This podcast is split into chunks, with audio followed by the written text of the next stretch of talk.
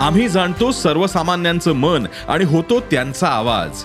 म्हणून डिजिटल युगातही सकाळचे पॉडकास्ट बनलंय तुमचा बुलंद आवाज. ऐकायला विसरू नका सकाळच्या बातम्या रोज सकाळी सहाला. ई सकाळ डॉट कॉम आणि भारतातील सगळ्या अग्रेसर पॉडकास्ट स्ट्रीमिंग प्लॅटफॉर्म्सवर उपलब्ध.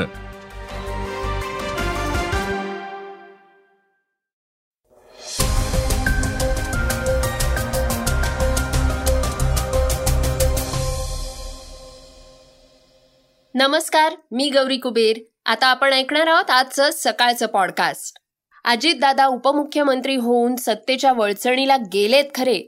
पण आता प्रश्न निर्माण झालाय की खरी राष्ट्रवादी काँग्रेस कोणती? एकीकडे शरद पवार आमचे नेते असं म्हणणाऱ्या अजित पवार गटानं शरद पवारांनी केलेल्या कारवाईचा स्वीकार का केला नाही? पाच तारखेपर्यंत शरद पवार गटात परत या. असं सांगितल्यावर अनेक नेते आणि कार्यकर्त्यांचा गोंधळ उडालेला आहे. आपला पाठिंबा कुणाला हेच त्यांना कळेल असं झालंय. सुप्रिया सुळे आणि अजितदादा हे आता विरोधी गटात असले तरी एकमेकांविरुद्ध कारवाईचा ब्र काढत नाहीयेत. या सगळ्या घडामोडी या सगळ्या बातम्या आपण आजच्या पॉडकास्टमध्ये ऐकणार आहोत. चर्चेतल्या बातमीतनं राष्ट्रवादीतलं बंड आणि शिवसेनेतल्या बंडातलं साधर्म्य काय आहे ते ऐकणार आहोत. दुसरीकडे दिल्ली उच्च न्यायालयानं सिसोदिया यांची जामीन याचिका फेटाळल्याचं कळतंय. त्यामुळे आपचा बडा नेता अजून तुरुंगातच आहे. राजकीय पटलावरच्या या सगळ्या बातम्या आणि घडामोडी आजच्या पॉडकास्टमध्ये सविस्तर ऐकूच.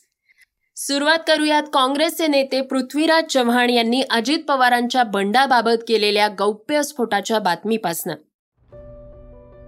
असं काहीतरी घडतंय याची पूर्ण कल्पना होती काँग्रेसचे नेते पृथ्वीराज चव्हाण यांचा गौप्यस्फोट राष्ट्रवादीतल्या फुटीबाबत काँग्रेस नेते पृथ्वीराज चव्हाण यांनी तीव्र नाराजी व्यक्त केली आहे. लोकांना गद्दारी अजिबात आवडत नाही. जे भाजपसोबत गेले आहेत त्यांनी राजीनामे देऊन निवडणुकीला सामोरे जावं. त्यांना योग्य जागा कळेल. अशी टीका माजी मुख्यमंत्री आमदार पृथ्वीराज चव्हाण यांनी केली आहे.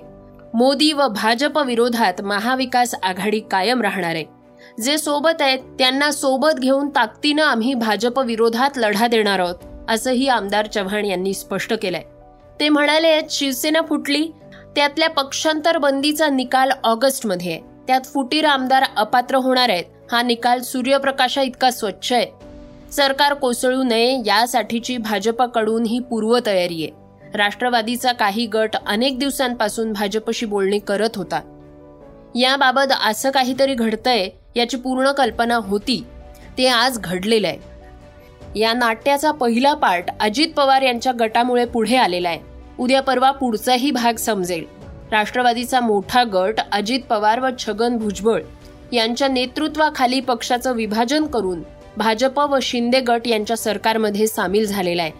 यातले नऊ जणांना मंत्रिपदाची शपथ देण्यात आलेली आहे. हे का व कशामुळे घडतंय ते महत्वाचं आहे. चव्हाण पुढे म्हणाले आहेत की दोन दिवसांपूर्वी पंतप्रधान नरेंद्र मोदी भोपाळच्या कार्यकर्त्यांच्या बैठकीत सत्तर हजार कोटींच्या भ्रष्टाचाराचं नाव घेऊन उल्लेख करत त्यांच्यावर ठपका ठेवत होते. त्याचसोबत राज्य सहकारी बँकेचा घोटाळाही त्यांनी पुढे आणला. त्यांची नावंही त्यांनी स्पष्ट केली. दोन दिवसांपूर्वीच ज्यांच्यावर गंभीर आरोप केले होते त्यांनाच भाजपच्या सोबत मंत्रिपदाची शपथ दिली आहे हा राजकारणातला विरोधाभास आहे.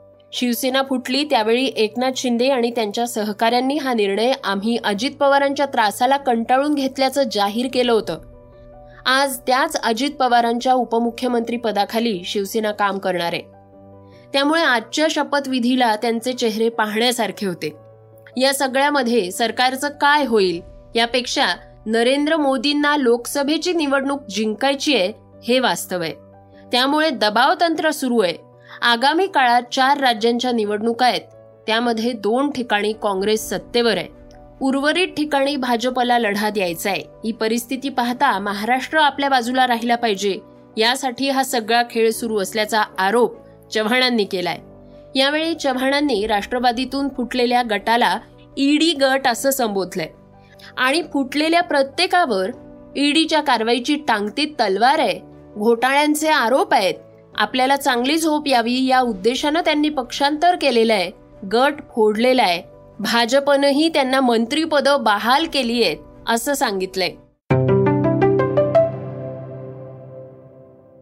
दिल्ली उच्च न्यायालयानं सिसोदी यांची जामीन याचिका फेटाळली.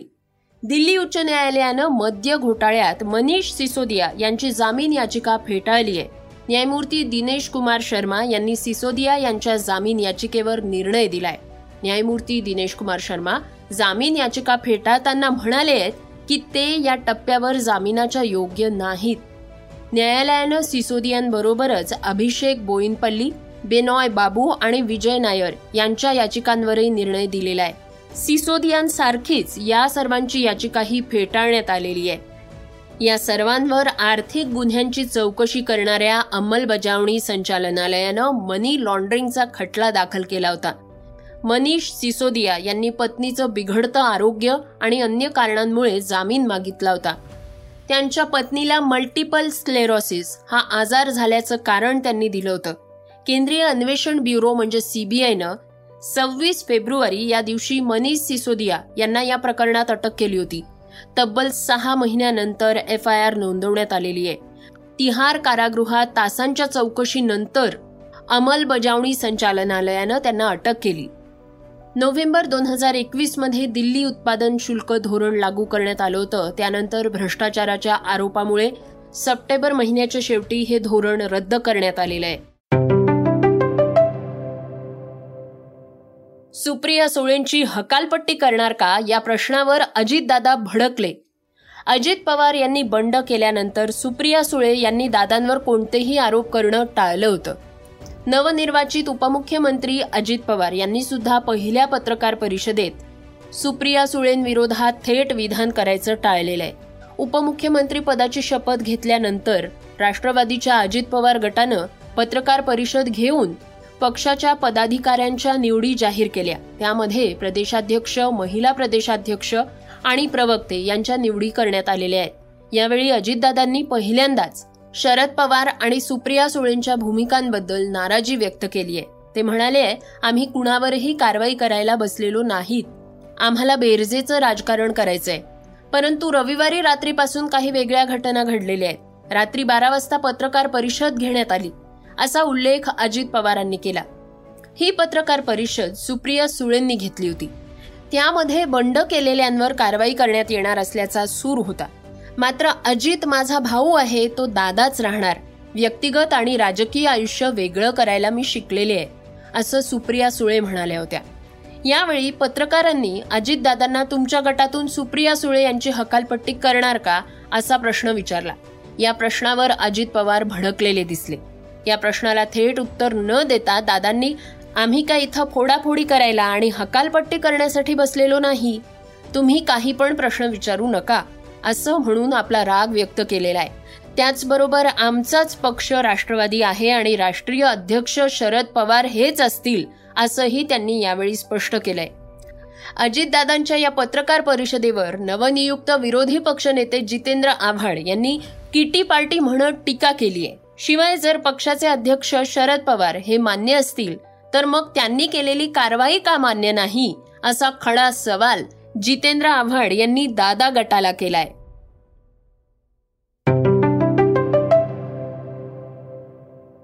श्रोत्यांनो आता ऐकूयात वेगवान घडामोडी. अजित पवारांच्या शपथविधीला पाठिंबा देणारे काही नेते आता शरद पवारांच्या सोबत असल्याचं सांगतायत. अभिनेते आणि खासदार डॉक्टर अमोल कोल्हे हे देखील कालपर्यंत अजित पवारांबरोबर दिसून आले होते. मात्र आता त्यांनी सोशल मीडियावर एक व्हिडिओ पोस्ट करत मी शरद पवारांबरोबर असल्याचं म्हटलंय. याचबरोबर आनंद परांजपे आणि रुपाली चाकणकर आता अजित पवारांच्या गटात दिसून आले आहेत. राष्ट्रवादीच्या नेत्यांना पाच तारखेपर्यंतचा अल्टिमेटम दिल्यामुळे नेते आपली भूमिका स्पष्ट करत असल्याचं आता समजतंय. स्वीडनमध्ये कुराण जाळण्याच्या घटनेनं मुस्लिम देशांमध्ये असंतोष निर्माण झालेला आहे. ऑर्गनायझेशन ऑफ इस्लामिक कोऑपरेशन अर्थात ओ आय सीनं तातडीनं बैठक घेत इस्लामोफोबियाचा सामना करावा. कुराणचा अपमान कसा रोखावा या संदर्भात वैश्विक स्तरावर काय उपाययोजना करता येतील यावर चर्चा करत या घटनेची कडक शब्दात निंदा केली आहे. राज्याच्या राजकारणात धक्कादायक घडामोडी रोजच घडतायत. मात्र या सगळ्यात चर्चा रंगतीये ती मराठी मनोरंजन विश्वातल्या कलाकारांची. अक्षया देवधर हार्दिक जोशी आदिती सारंगधर आणि माधव देवचाके हे शिंदे गटात प्रवेश करणार असल्याचं म्हटलं जात आहे ॲशेष मालिकेतल्या दुसऱ्या कसोटी सामन्यात ऑस्ट्रेलियानं त्रेचाळीस धावांनी विजय मिळवत पाच सामन्यांच्या मालिकेत दोन शून्य अशी आघाडी घेतलीय. या सामन्यात ऑस्ट्रेलियाकडून दुसऱ्या डावात सलामीवीर उस्मान ख्वाजानं एकशे सत्याऐंशी चेंडूंमध्ये सत्याहत्तर धावांची झुंजार खेळी केलीय. मात्र सामन्यानंतर उस्मान ख्वाजा आणि एम सी सीच्या काही सभासदांमध्ये शाब्दिक वाद झालाय. आता एमसीसीनं ऑस्ट्रेलियन संघाबद्दल अपमानजनक बोलल्याबद्दल माफी मागितलीय. तर श्रोत्यांनो आता ऐकूयात आजची चर्चेतली बातमी.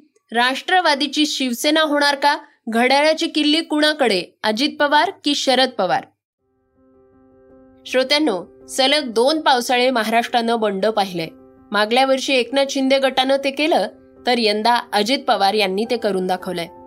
अजित पवारांना पाठिंबा देणाऱ्यांची संख्या जास्त दिसते तर शरद पवार गटातल्यांची संख्या तुलनेनं कमी दिसते शरद पवारांनी भाजपसोबत जाण्याचा विरोध केलाय आणि बंड झाल्याचं जाहीर करत ते करणाऱ्यांवर कारवाई करण्याची घोषणा करतायत.